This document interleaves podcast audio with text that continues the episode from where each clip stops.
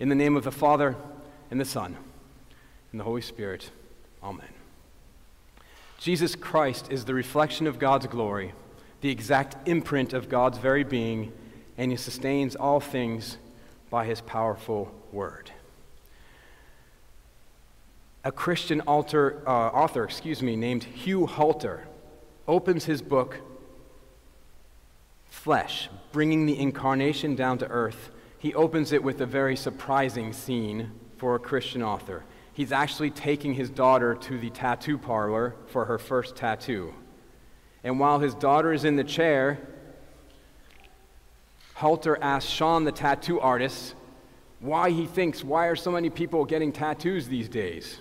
And Sean's response is insightful because it's something permanent, etched on their flesh that can't be stolen or taken away or corrupted.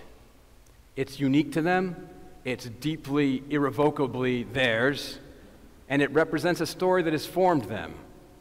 When someone lets me etch something on their skin, that means a lot to me and should mean even more to them. Now, before we go any further, let me clarify my position on tattoos. The only tattoo I've ever, I will ever get done are by Narek and Nora, and they wash off the very next day. Furthermore, I must admit that when a service person comes to the door of the church with tattoos up and down their arms and their neck, I do hesitate more when I open the door. But however I feel about tattoos, they aren't going away.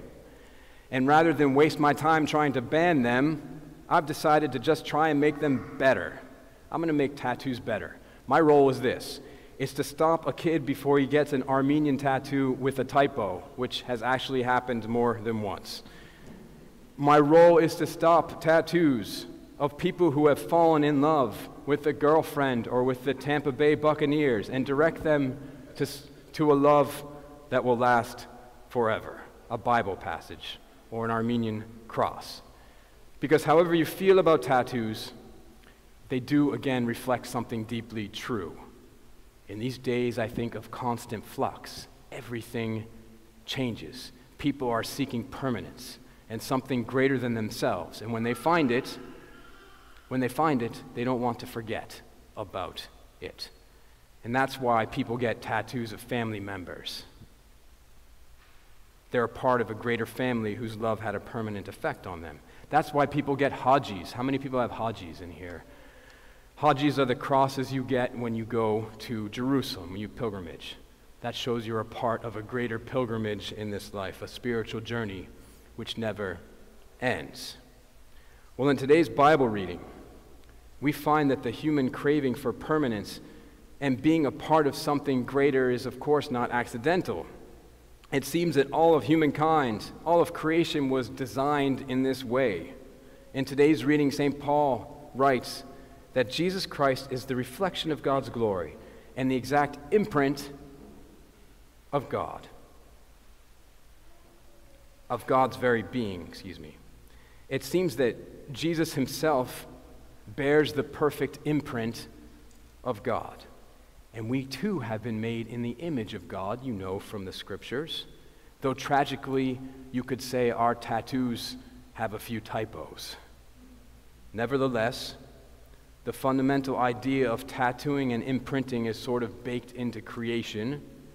Jesus' imprint is on all creation and mankind, and each of us is made to recall and grow into this imprint of God, which is on our very souls. Now, to bring these pretty ideas into reality, everyday reality, let's look at a part of our Sunday worship which helps us recognize and grow into our spiritual image or tattoo, if you will.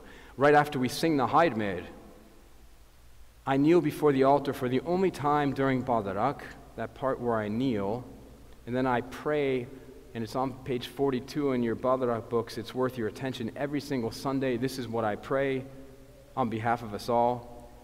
O Holy Spirit, the fountain of life and the source of mercy, have mercy upon these people who bow down and worship your Godhead keep them whole, and stamp upon their souls the form signified by their bodily posture so that they may inherit and enter into the possession of the good things to come. So each week, during Divine Liturgy, we're imprinted with the stamp of our love for God and His glory. Stamp upon their souls the form signified by their bodily posture. So, what is our bodily posture? We're kneeling in worship, hands out and open to God. We're praying that this position not be going through the motions for five minutes, but that it actually be permanent, like a tattoo, if you will, that penetrates all the way to our souls. Because as children of God, we have this beautiful image in us something greater than ourselves, something truly permanent, yet there are always typos. Something that somehow the image gets blurry, somehow it gets obscured. We make God in our own image instead of being in God's own image. We're too busy projecting our egos on other people instead of letting God's image be projected upon us. But however it gets obscured, God's image and imprint abide.